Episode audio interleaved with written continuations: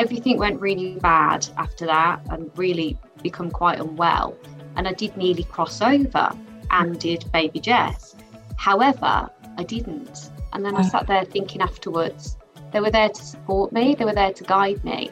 I thought anything that's that beautiful can't be anything bad. So after that, I started to attend spiritualist churches and start to read and start to develop and look at it from a different angle.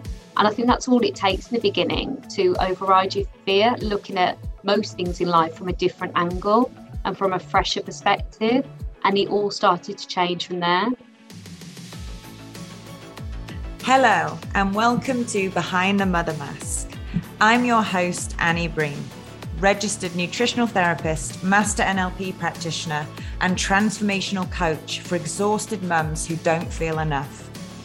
My mission with this podcast is to lead with vulnerability by starting to lift the psychological mask you wear each day that protects you and others from the stuff that's hard to explain and talk about.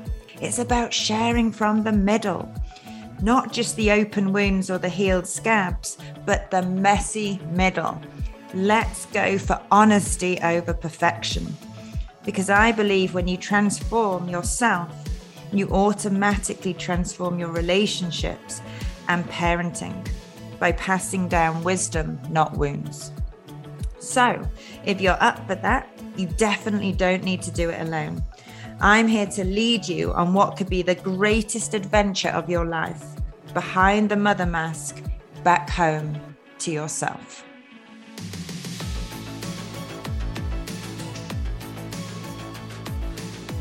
Hello, and welcome to episode three of Behind the Mother Mask.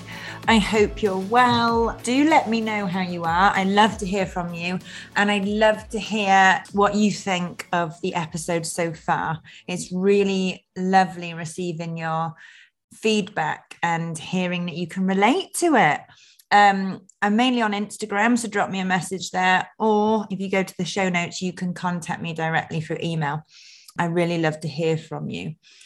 So, this week, another exciting guest and someone who has played a big, big role in my own personal, professional business development. And that is the amazing celebrity psychic medium that is Katie Helliwell. Give her a little drum roll.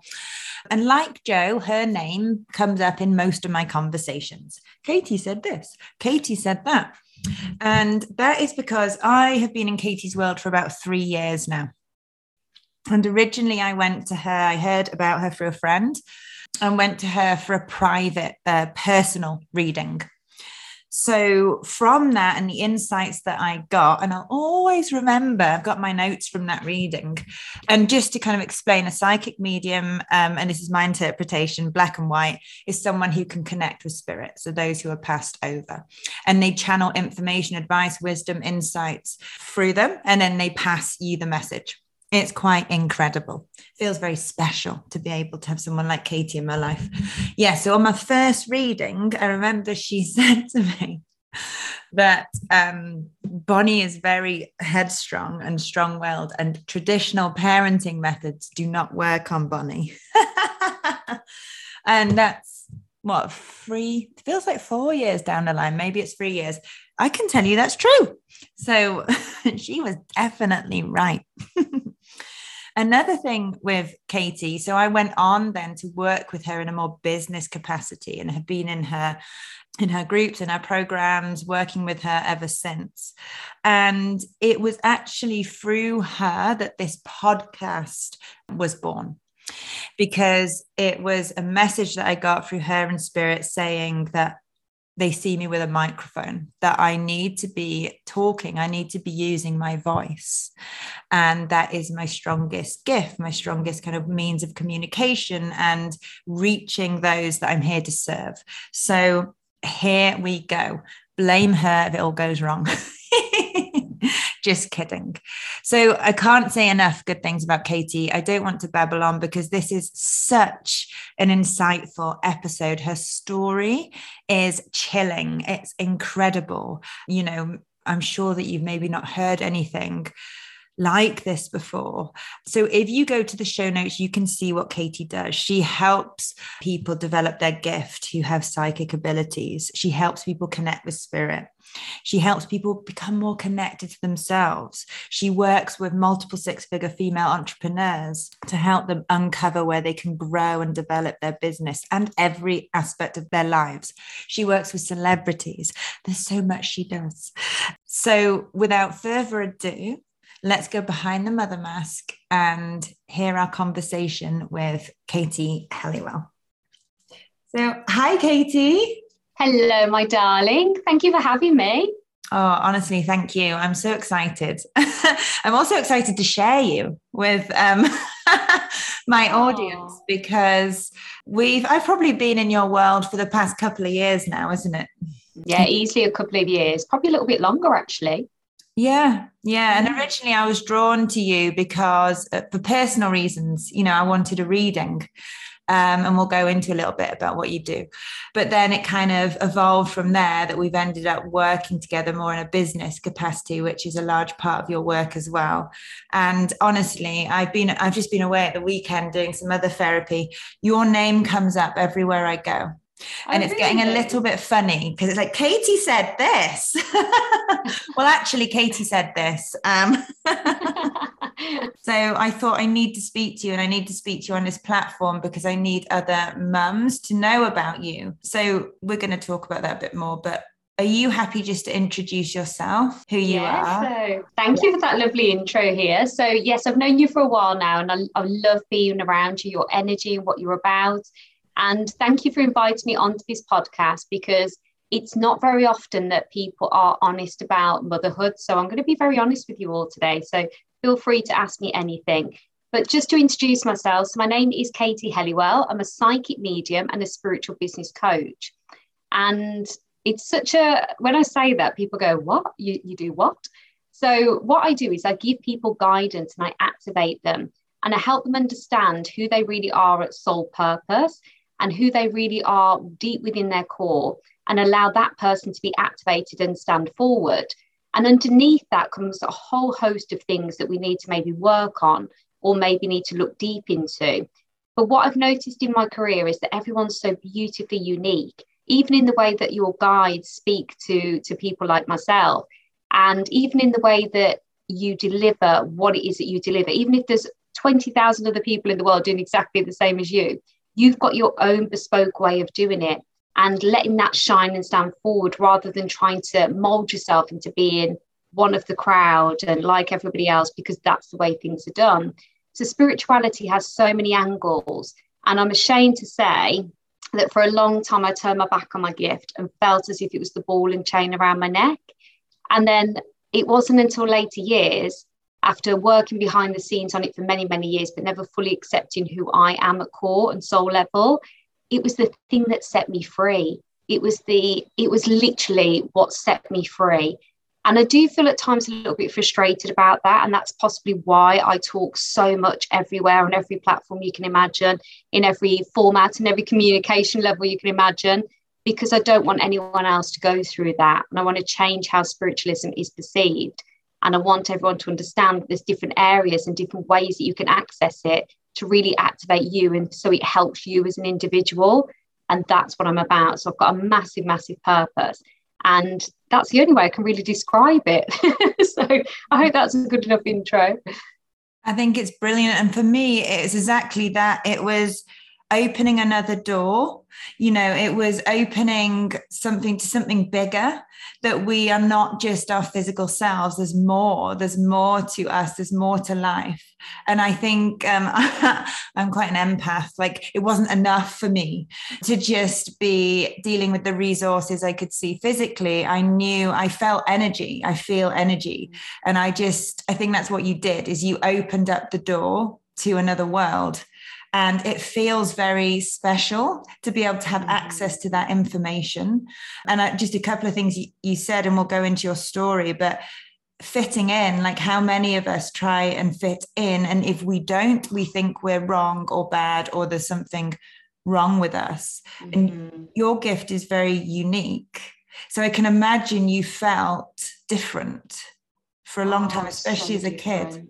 Yeah, felt really. I was the. I was a bit of a peculiar child. I don't want to say peculiar because every child's different, but I was the child that wore the ball gown every day because I wanted to feel like a princess in every moment. I couldn't understand why life couldn't be like a princess tale every moment. I couldn't understand why going to the park where I get muddy didn't mean that I couldn't wear my princess gown. So I'd still climb the trees, but I'd be in a princess dress with my hair. I mean, when I say princess, I mean full on expensive puffball Italian gown, like full on, and um, with my Wellingtons. And that was me. That was, I used to ride my bike with it. I get the net stuck in the bike, but it was because I always felt that every moment should be special. So I was very unique, as in people just kind of just left me to it in the end. But to me, every moment I was always ready for a special moment. Every time was celebrated. But I did feel very, very different. And I spent a lot of my time as I grew older trying to blend in, in particular in my teenage years. I did everything to be like everyone else. So if somebody was wearing a certain outfit, I'd go and buy it as well. And then if somebody was having their hair permed, remember the perm days? Uh, Everyone had their hair permed. And I was like, I'm going to go get my hair permed. But my parents are hairdressers and wouldn't let me. They're like, no, you'll ruin your hair. So I was the only person that didn't have permed hair. And I was like, that was huge. That nearly tipped me over the edge because I wanted to be so blended in. Um, it meant so much for me to not stand out and not be singled out in any way.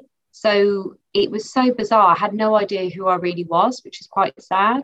And scary, like as a child. So when did you first know? Because you wouldn't have seen it necessarily as a gift when you were little, would you? It probably was a hit a, a scary thing, you know, something that felt yeah. wrong. So when did you first notice that? And what what was that like for people that, you know, can't connect with spirit in terms of, you know, don't have are not mediums? So for a long time, when I was younger, I didn't really realize that I was different. So from the age of about three, my parents caught me talking to the lady who used to own our house where they still live now. And I tell them details on her at the age of three. So, and they were like, well, how would she even know this? And then they were quite spooked and a bit like, oh gosh. And then after that, I see relatives, but then I would also see children. So to me, I thought I had no association. These children hadn't quite come to the door and come in, and my parents hadn't said hello to them, and they hadn't come up to the room and play. They just played with me. They just came into my room and played. Now, I can only associate this with when you take your children on holiday and say you're in another country, and for some reason you're on the beach, but all the kids, even though they don't speak the same language, they just play. Mm. And it's so bizarre, isn't it? And I think it's so lovely. And it really is one of my things when the girls are growing up that I absolutely adored you know, they, it didn't matter. They all just built the sandcastles and they laughed and they played. There was nothing needed, no explanations needed. And I felt like that with my spirit friends, my spirit children friends, but they wore, this is probably why I wore the ball gowns. They always wore very, very smart clothes. So they always had like Victorian outfits on and the long socks. And there was a little boy that used to play and he'd have shorts that were like the short dungarees, but they were that thick, like grey material with a nice shirt. And I'm like, wow, don't they look so smart? So then the ball gowns came out. So that was all I'd wear. But when I used to go to Tammy Girl, I couldn't find the outfits. And I was like, why can I not find these outfits? And I'd say to my mom, I'm looking for this. And she'd be like, what are you on about? They, they don't do those clothes. Wear a t-shirt and some leggings. And I'm like, no, I want this. So it was a very, very odd. But it wasn't until I was seven or eight. So I was very happy until that point seven or eight, and I remember saying to my mum, "Oh, so and so's coming for tea. Can you just place a, a little seat for them?" And she looked, and she went, "Yes," but she looked the other way to where they were. So I realised then that she was actually pretending. So all this time I was telling her that people come in to play with me and talk to me. She's going, "Oh yeah." And she thought they were imaginary friends because she used to have an imaginary, and I'm doing speech marks for those that can't see me, imaginary friend as a child. She's gifted as well, but won't face it. Anyway, so she looked the opposite direction. So then I realized, and I just remember that pit to my stomach thinking, why can't she see them? And I said, no, they're here. And she went, oh, yes, I'm sorry, I looked the wrong way. Went, no, you didn't look. Why are you looking over there? They're here. You can't see them. And then that was it. It was just like the floodgates opened. I went into a full meltdown. I wouldn't sleep in my own bed. I was aware that there was things everywhere. And it was like this whole I don't know whether this was a little bit of my fears or what I expected, but I don't understand this part. I literally had spirit coming through, but they would like jump uh, in front of my face. They would be, it was like there was no filter at all. There was nothing, no filter. Like I'd see things that were quite horrific, like fires, and I'd see people drowning on boats. And then we wake up the next day and it'd be on the news that somebody, a, a boat had sank miles away in the Pacific somewhere and loads of people had died. Like the, the, all this started happening. But as a child, that was really quite horrific. So the only way I could actually cope was listening to my Walkman every night. Kylie Minogue and Jason Donovan saved my life. And I'd listen to them at full pelt. And I learned to go to sleep with really loud music. But back then, we didn't have AirPods. So my parents used to come in and take them off me because they were scared I'd wrap them around my neck in the night and kill myself. so they were like, right. So then I'd wake up in the night no Walkman on, and then it would all come. So I'm like, oh, because spirit wake you up in awakening hours between like three and four and things like that. So I'd wake up and then I'd be in their bed and I'd be crying. So I was sleep deprived for a number of years and it was really quite horrific. It was traumatic. So I built up such codes within me that spirit is scary and fearful and a gift is such a pain that to come a full 360 the other way is quite mm. remarkable. A hundred percent. And and and what was the turning point? When did things ah. change? Was there like a mentor? Was there someone that like took you seriously and and listened to you? And not that your parents didn't, but they must have been, like you said, your mum. That's so interesting. She wasn't facing it. Still won't now. She says, I don't know how you do it. Wow. I just can't. Yeah. Even though she sees me happy and content now, she still won't face it.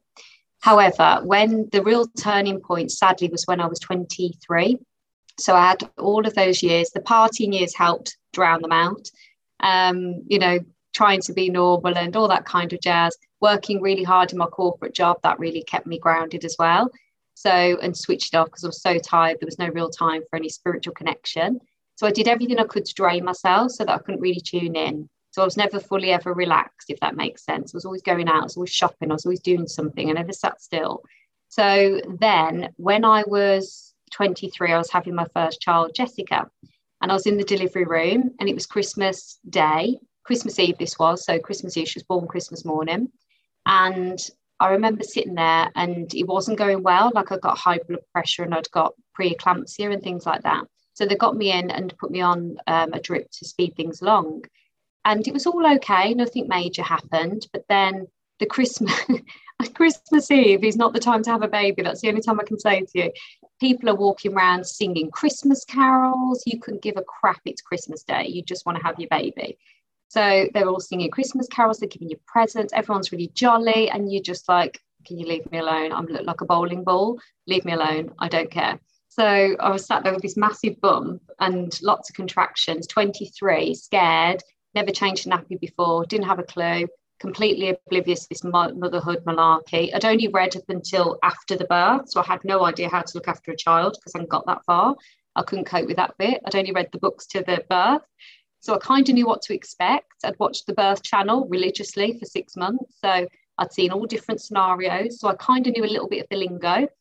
But then I started to bleed and had placenta abruption um, and started to be really unwell when they stabilized me and when everything was calm and they managed to get everything to go back to normal and they said right go to sleep now and just relax so there was part of me that wouldn't accept this for a while because i was thinking i lost a lot of blood maybe i was kind of hallucinating but at the time i'd only lost one litre which isn't a vast amount so I was lying in there um, in the stirrups in the work delivery room, like just relaxing, just trying to get some rest while the oxytocin kicked in that they give you.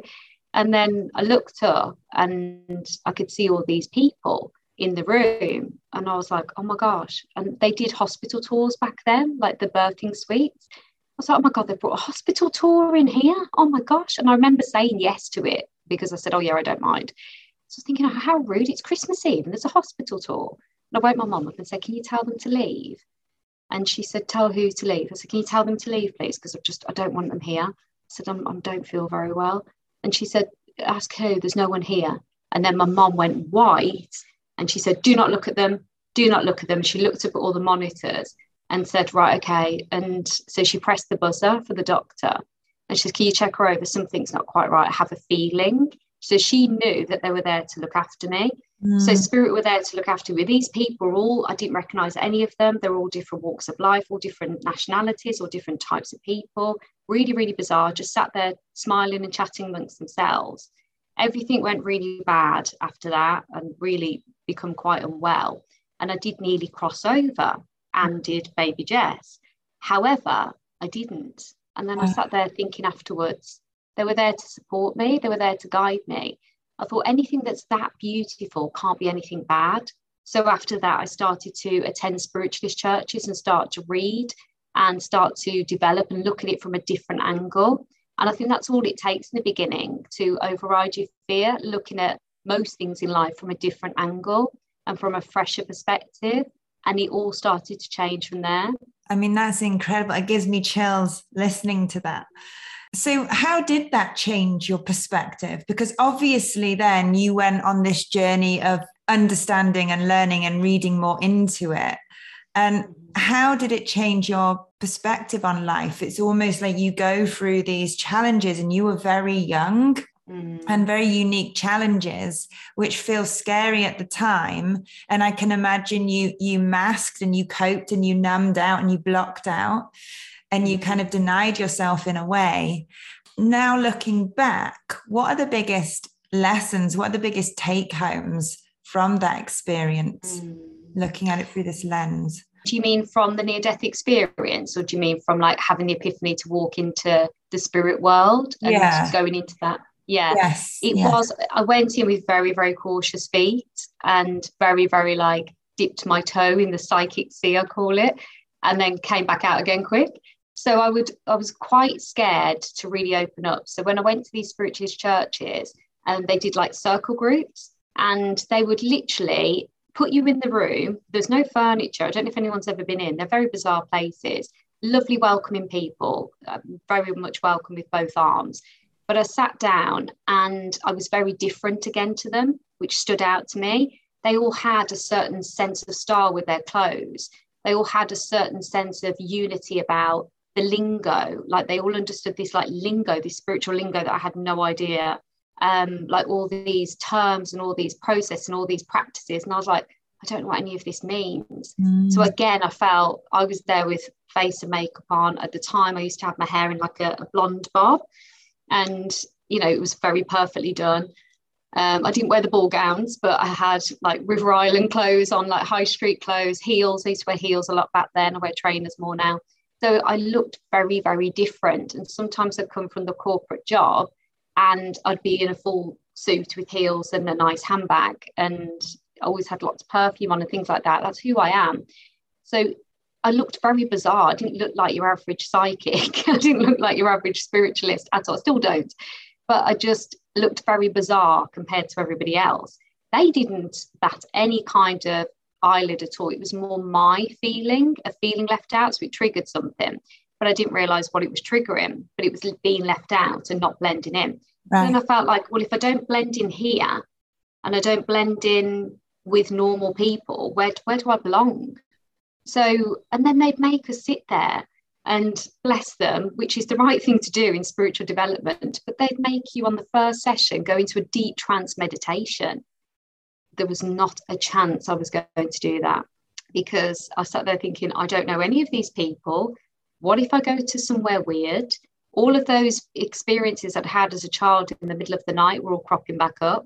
What if I see something I don't want to see? What if I get a message so clearly for somebody in the room and I don't want to share it because it's too personal?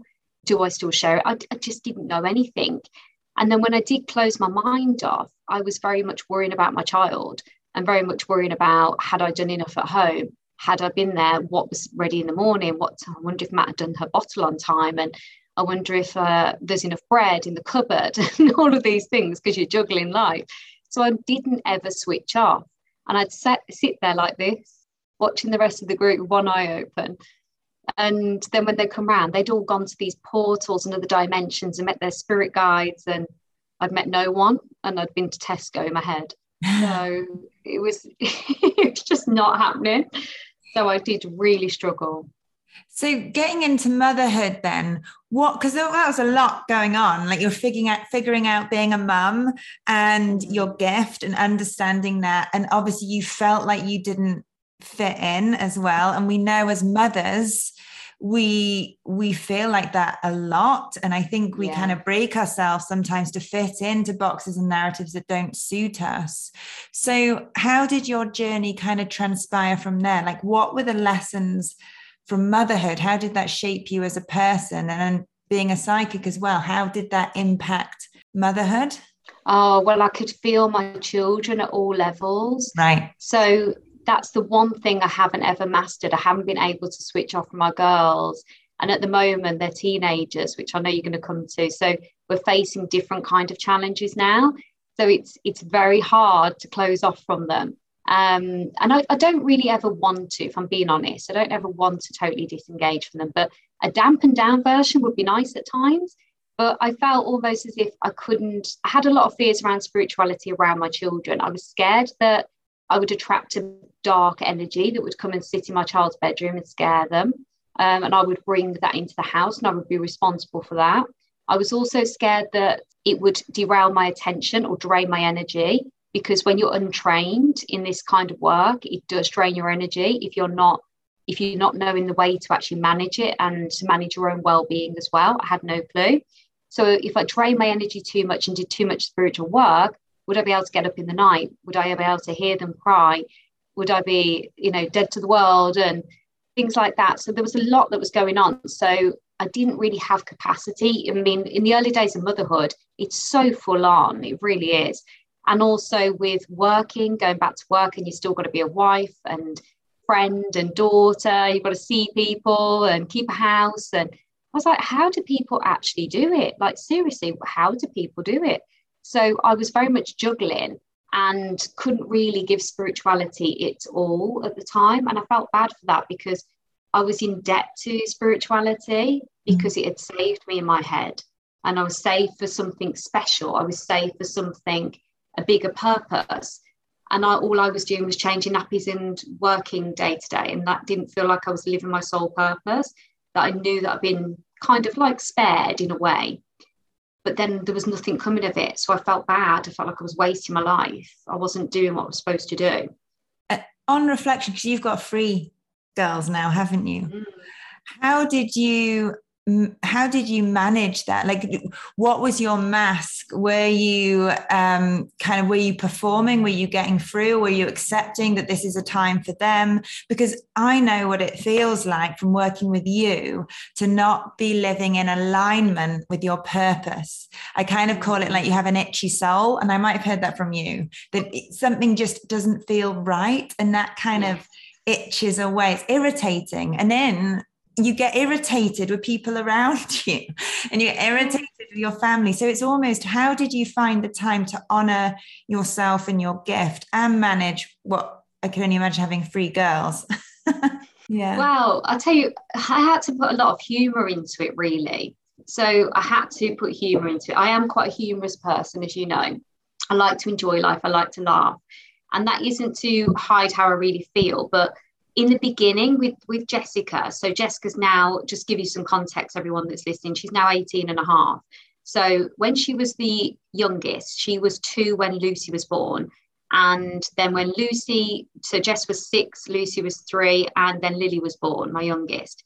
So when there was three of them, life really changed and it got really, really busy. But with Jess, I wore the mask. With Jess, I pretended I knew everything with Jess, I was the Gina Ford mom. And no offense to anyone that follows Gina Ford or anything like that, but I was neurotic. I used to print out a schedule of her schedule. I kid you not, her schedule. And I used to put it on the cupboard. So if any of the nannies or anyone else was babysitting her, they followed the schedule. And I would ring them and check that they were on schedule. So I'd ring them and say, Is she eating her toast? I need to see a picture. Is she eating her lunch? Is she down for a nap? I need a picture. I was completely neurotic. So the mask I wore was control freak. I had to be a control freak. So if I didn't have all of that in control, then I was failing. So she went to bed late, I was failing because the next day she would be waking up grumpy. So I lived my life like that to the T, to the point where even now at 18 and a half, at 11 o'clock, she looks for a snack because she is programmed that intently by 12.30 she's eaten her lunch or she's fainting So she is still programmed to that schedule. She still goes to bed early for an 18 and a half year old. That's what she does. So she's that's how embedded it was in her. And then when Lucy came along, Lucy's a free thinker. So Jessica was a very, very good child, a very, she was like an angel. She was just a perfect child. So I had a full sense of security of motherhood with her because when Lucy arrived, oh my gosh, that child is wild. So she was absolute, she was a free thinker. She'd say, Why do I need to eat this at 11 o'clock? What will happen to me? I was like, well, You just need to do it. You just do it. The book says, What book? Why? So she was at the age of three challenging me as to why she had to live such a regimented life. So she was really good for me because then I was thinking, I don't actually know because I won't be able to cope unless we have everything to schedule. Mm-hmm. Because then I don't know what I don't know what will happen. So it was uh, that's how I wore it. I wore the perfect mask. I had the washing all done. Mm. The food delivery was done. We used to prep our food. We'd have the house was pristine. The house is still pristine. I'm a bit OCD with that, but the house was pristine. I just had no I would never admit that I wasn't actually coping. But what happened was on the days where we go out and enjoy farm days and all of that, which I really love, and I miss the farm days now. So mm-hmm. I wish I'd been more present. We used to go on the farm days, and I'd be like, right, if we get to the farm by 12 p.m., then she can sit down, go straight to the cafe, have her dinner.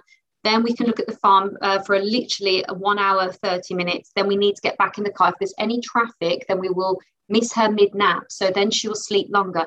Like, so there was no, I was racing around the sheep and not even paying any attention to the fact that she was enjoying the sheep or making the sounds of the sheep for her. Can I ask you a question on that? Because I think so many people will relate to that. They'll have their own version of that, of not yeah. feeling present. And you said, I mean, I know you're very insightful. You said that control, like perfectionism, was your mask, and it was the, to mask the fear of failure. And I think a lot of people feel that. So, what you know mm-hmm. now, looking back, what what was that fear of fa- failure? Like, where does it where do you think it comes from? And maybe in people you've spoken to for your clients that you've worked with or yourself. Yeah, it's it's fascinating, isn't it? It's like where does it come from? It's it's so I felt it's the overwhelm of being responsible for another human being. Yes. That you're responsible for they turn out like I had I have got amazing parents and I just think from what I've learned that the childhood is everything I didn't know that when I was a young mom, but how your childhood shapes your adulthood. So, and some people it makes them, some people have horrific childhoods, but it makes them, it makes them become who they are and they become magnificent in many other ways. Some people fall off the bandwagon because of their bad childhood and don't find themselves till later on, and they might repeat the same patterns already in their own children. Some people have a fantastic childhood and are so scared that they won't do the same for their own kids. They overcompensate. So maybe I was one of those, mm. but I felt like I had to make sure that she had the best childhood and the best experiences.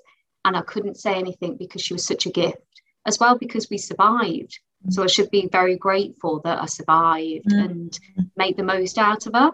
But then the pattern carried on with the other two, a little bit less, but I'll, I'll share with you later on in your questioning about that. Okay, no, thank you. I just, I know I can relate to your story. And I know so many others will as well. So thank you for sharing that because it is hard. And I think we cling on so tightly because we don't want to get it wrong. You mm-hmm. know, we don't want to get it wrong. We think we're going to fuck up our kids. Excuse yes. me. yes. Yeah, that's it. That's exactly it. And then it's your fault. Yeah. yeah. I, I mean, how are they now? They don't look. They're they look like they're three. they're amazing. Yeah. They really are. They're amazing children. Yeah. And and we do focus on the bad. So what was the protective factor? So you had the control, you had the structure that enabled you to be the mum that in your head you thought you needed to be. Um, and that wasn't all bad but obviously they're they're amazing now and you have such a close bond you're also connected. So what was the maybe the protective factor that you were doing that maybe didn't get the light shined on it so much because obviously the control kind of yeah see i don't know what really i was trying to do. I don't know why i was keeping them so close. But then when I had Lucy and she gave me, well, she nearly tipped me over the edge several times. Um, she's just absolutely wild. She's still wild now, but she's just so funny. She's the funniest thing, and she is my best friend. Yeah. They all are. I've got three best friends now, which is incredible. And I never thought that would be the case. People used to say, oh, when you're older, they'll be your best friend. And then you'd hear about uh, just after this phase, then you they'll become your best friend. And then there'll be another phase. Then after that phase, and I was like, when is it going to happen? When? And I started to enjoy them when I started to relax. But when you've got three, I did find that you have to let go. You have to. So you have to let go. And the thing was, in some families, you have one parent that is like that, and one parent that might be the freer one. But me and Mr. H are very much the same on the parenting scale. So we both feel exactly the same. We're heavily invested in our children, heavily invested in our family. But we found that it's safe to enjoy them. And if they did go to bed at 11 o'clock on holiday, it wouldn't be the end of the world. Mm. You know, because I kept thinking, oh, the torture, the other end, we'll have to get them back into that routine again. It was like, just calm down, just relax. No one's going to have, you know, a life changing experience just because they stayed up two hours later it's not going to be the end of the world. But I think what happens is they get it gets easier. It definitely got easier for me the more I had. Definitely yeah. got easier. And then it also got easier the more that I made friends with when Jessica started school. And I made friends with moms, other moms, because I didn't have any mom friends. I was 23. My friends were out clubbing. They were just like crazy and they were still living their lives and phoning me about different boyfriends and I was not on that page, but I enjoyed it because it was a great distraction. So it took me away from being a parent. So I actually really loved their calls, and mm. we're still really good friends with them now. So for me, with that, switching off and relaxing and being with my friends was really good distraction. I think that's really helpful. Um, and then Mr. H, his mom, said something to me which has always stuck with me, and I didn't understand what on earth she meant at the time, but now I do. She said, and I said to her recently, and she said she doesn't remember saying it, but she did she said to me, Don't make your children your life because one day they will leave you. Yeah. And I was like, What? And she said, But what she actually meant was make sure you don't lose sight of who you are as a person. And it, it must have really stuck with me because I used to go out and have fun and see my friends and stuff.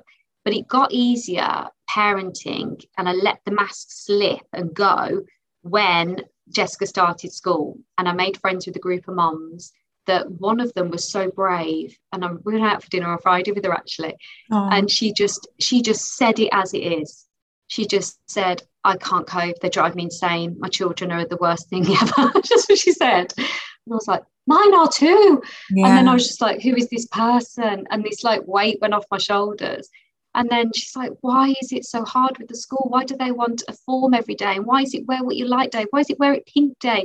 Why is it Easter tombola? Why is it this? and like I found I was never at work and always at the school watching some kind of play that was pointless. So it just got to the point where I found my people. So I strongly advise you find your people and find somewhere that you can be you with and you can actually express how you really feel and you will feel so much better.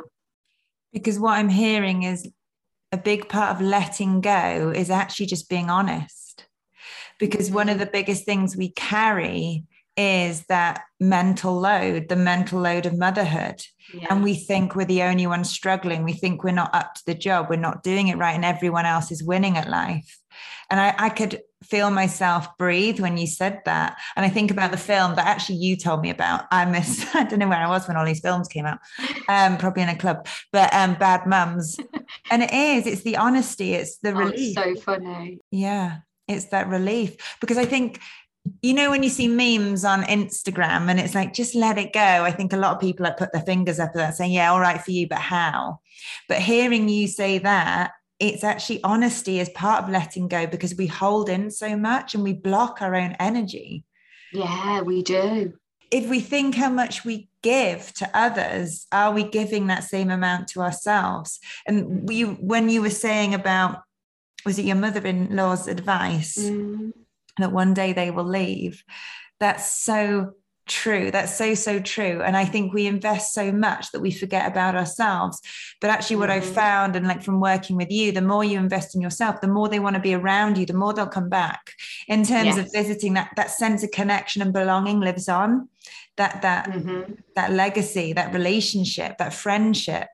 And they watch you, don't they? Showing them their potential by investing. So when you kind of you found your tribe you expressed your honesty that things are hard. You heard other people were feeling the same.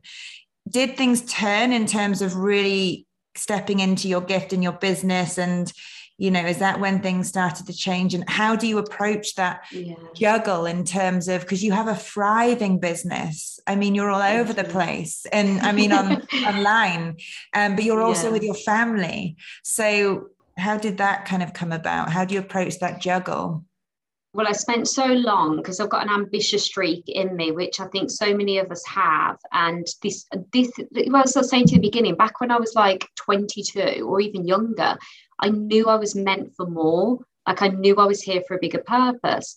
And I spent a vast majority of my life kind of wandering around trying to find that what that might be, having no idea it was my gift that was staring me in my face the whole time. And which is quite funny now when I think about it, it was so blind and so detached. So this is why I encourage people to connect to themselves because when you connect back to yourself and close down the noise, the answers come through to you and you can calm down the drama. So when I relaxed my energy about being a mom and relaxed my energy about being perfect all the time and just decided that was not going to happen, because but this was back before the mommy bloggers were all so brave and put everything on Facebook and all of these kind of things, and before social media bloggers became a thing. I started being honest in Facebook when it first opened about how I was really feeling as a mom. And I'd actually put the real things we did in the day and how they drove me insane. And everybody, but then there was like the comedy element of it as well. And then I, I wrap it up with the teaching. So I was doing all of this and people were loving it. People going, What time are you posting today? I was like, I don't know. So I just, I did, I've gone past caring. And I, I, thrived. I was happy. I was happier than I'd ever been. And my children are so balanced. And if you ever meet any of them, they're so lovely and polite. And they're all thriving in different areas of their lives. So it did them no harm for me being honest and being raw and being real and being human. Mm. And then it wasn't until, uh, oh gosh, 2015, that, so not that long ago, really, where I started to really say, no, that was it. I'm going to do something new with my life. I'm going to have a fresh awakening. And I joined network marketing. I had no idea what it was going to be. I wanted more flexibility. I was aware that running a, running back to the corporate world and then spending an hour with my children wasn't serving me. So I decided to do network marketing, which for those of you don't know what it is, it's where you sell products and you build a team. Um, and it's where you can have a flexible life. Also, it was theme. So I signed up to that. And then I had no idea that inside of this, I was going to learn all about mindset. So they taught me all about mindset, which I kind of didn't really listen to. I was just like, yeah, yeah, yeah. What what the products do? What's the skincare range? But there was every training was mindset. What are your goals? What are your desires? And I had no idea. It's like I haven't got any. How sad is that? I had no goal, no desire. I had nothing. I was like, well, surely I'm just happy. No, I was completely disconnected. I had no idea. I was just in the here and now. So once I started creating goals and desires, I realized I was meant for more. And I learned how to sort of do the basics of a business. And I learned that I already knew so much because I'd spent years watching my parents work in hairdressing shops. They used to own a train of hairdressing shops all over Birmingham. And they were quite well made from it. They did a lot of work. They worked hard, but I learned so much. And I didn't realize all those times I sat behind the reception waiting for my mom to finish work I was soaking it all in and observing and watching her be the businesswoman and be the parent and juggling it. And it was all learnings. It's like she said, I can't believe how much you took in. She's, I just kind of thought you were in a daze, but I was actually learning everything. So after that, um, I started to step into spirituality more, started leaning in on the readings, and I had more time to go and do them. So I was doing them privately as a secret psychic. Nobody knew what I could do. No one could find my phone number. I was like Hitch, you know, the film Hitch. I was like that. You had to be introduced to me. I was very bespoke. So, but I was fully booked. I was completely fully booked. And then what happened then was one of my network marketing leaders said to me, I'm going to go for a reading. And I said, Oh, I do those. and I didn't think anything of it. I don't know why I told her because I was so private, but I obviously felt a bond with her. And she's like, oh my God, do mine, do it on Zoom because she lived far away from me. I was like, oh no, it won't work on Zoom. I need to do it in person. When we're next to each other, I'll, I'll do it for you. And she said, no, no, no, do it now on Zoom. Just please, just just do anything, whatever you can. And I was like, okay.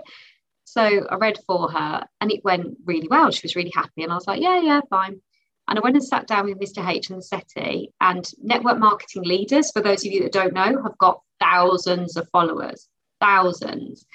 Sat down on the settee, forgot to tell her it was a secret, didn't think anything of it.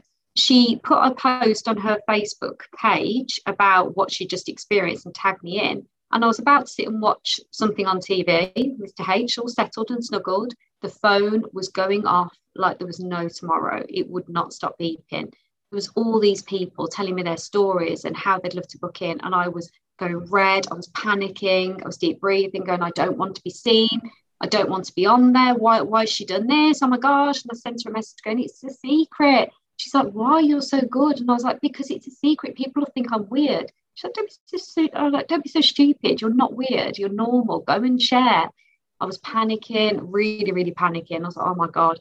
And then had nothing to, I had no payment links, I had no calendar links, I had no way of telling them. I barely knew how Zoom worked. I didn't know what I was going to do.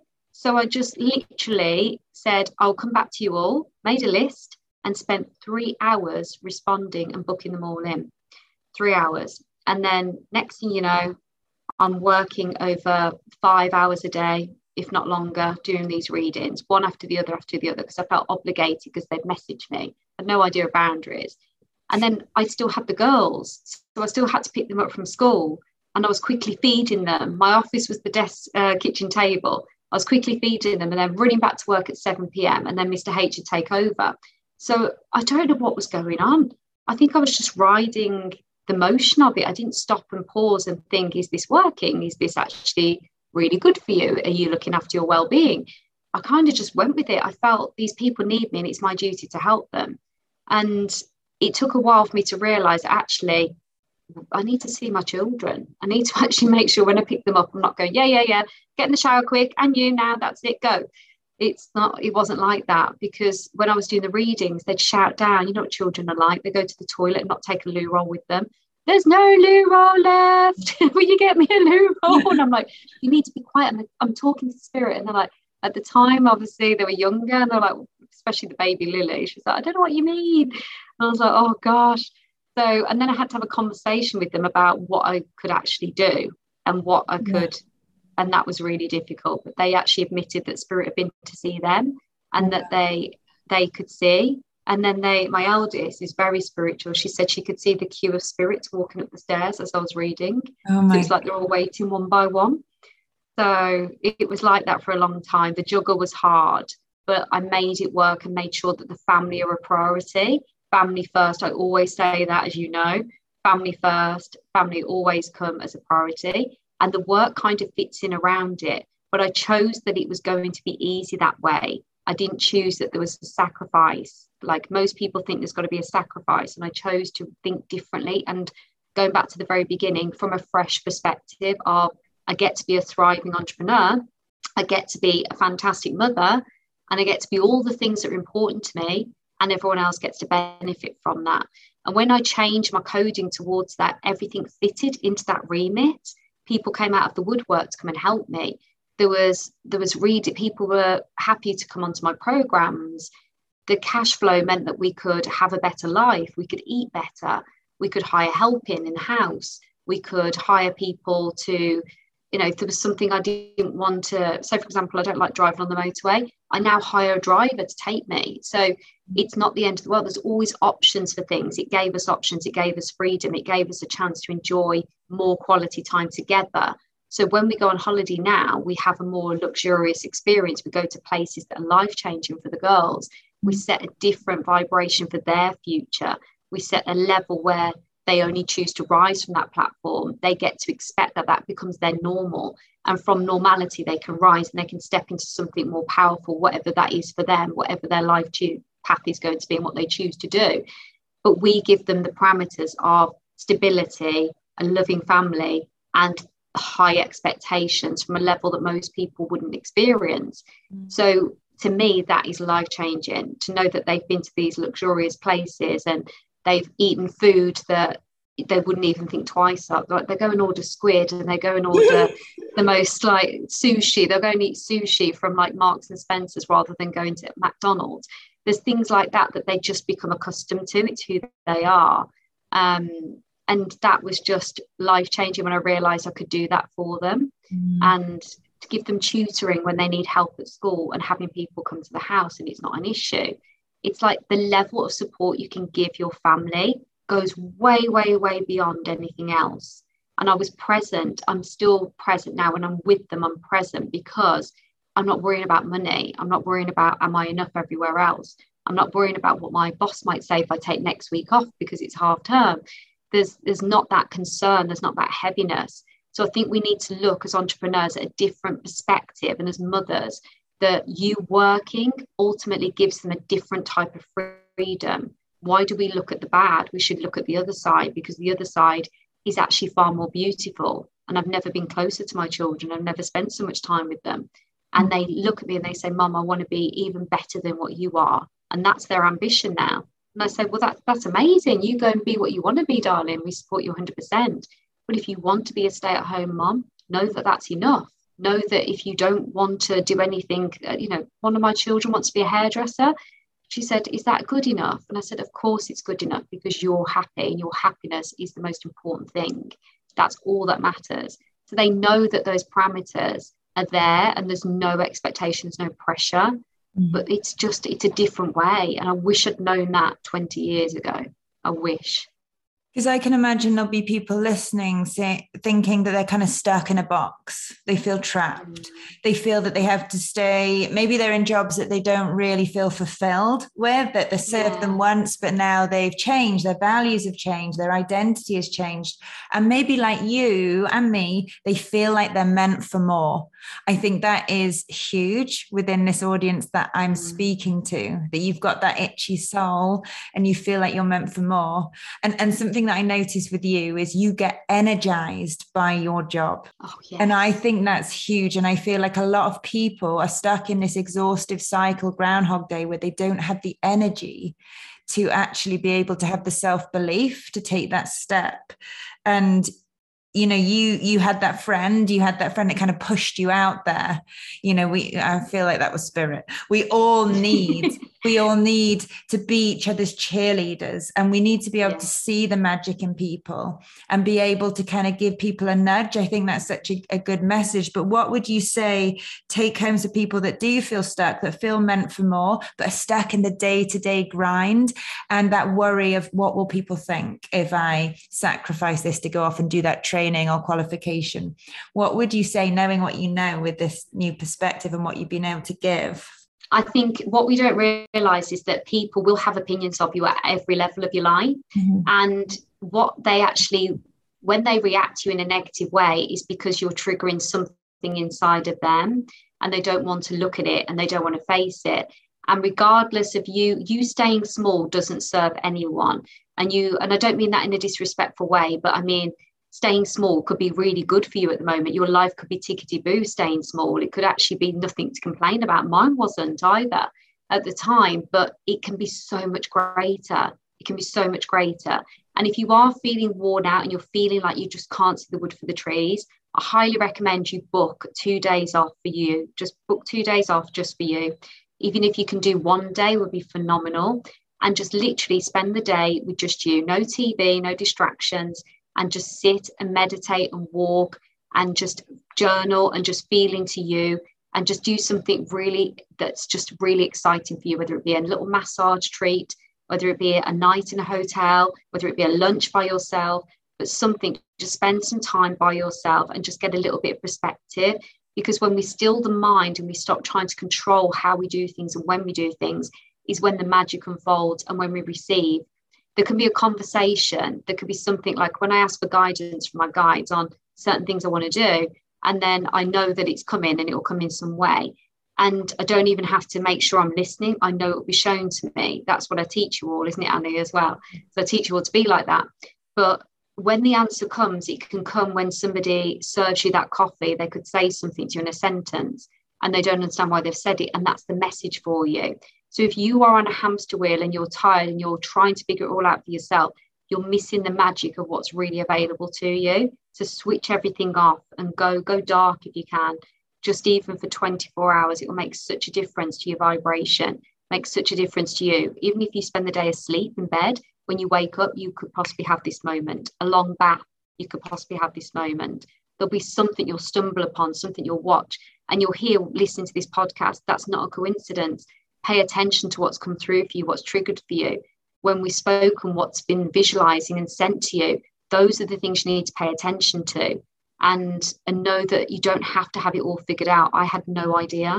I had no idea what I was doing but I trusted at every stage that I would be shown and I had nothing to lose and everything to gain. So don't settle for mediocre when fantastic and out of this world is just around the corner. I, I totally agree. And I so I just noticed the time. I don't want to keep you too much longer. But um, on the other side of things, you know, I'm not a psychic medium. I said at the beginning, not everyone can connect. I didn't mean that everyone can connect, not everyone's a psychic medium. But I've learned through you how to connect with myself and how to yeah. create the space for this clarity to come through. And you're absolutely right. Like I've experienced this when you do just allow allow yourself a little bit of space and time and tune in, it's amazing what comes through in terms of messages, but also just being able to breathe and come at life from a slightly more relaxed, hopeful perspective off the hamster wheel.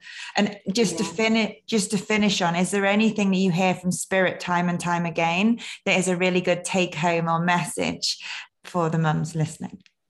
Yeah, they they say this all the time, near enough on every reading and they literally say live your life. Live your life to the fullest and be present in the now. Be present in the now.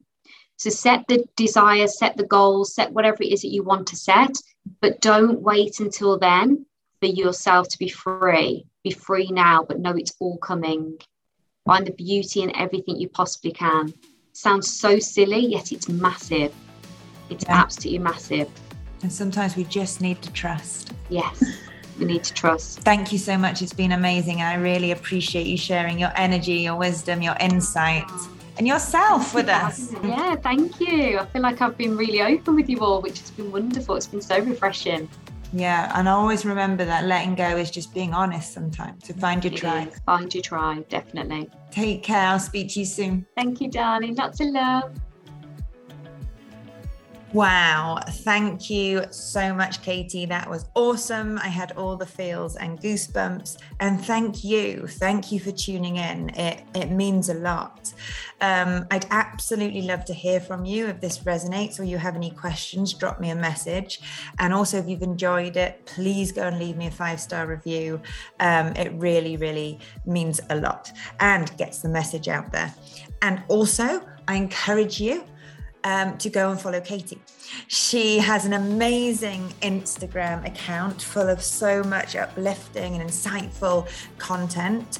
And she's also on Facebook as well. And she has a website. So I'm going to put the links to where you can find and follow Katie. And if you're intrigued by her work, um, do get in touch with her. And like I said, give her a follow. Okay, brilliant. I hope you have a good rest of your week. And I will be back next week with another episode of Behind the Mother Mask. Take care.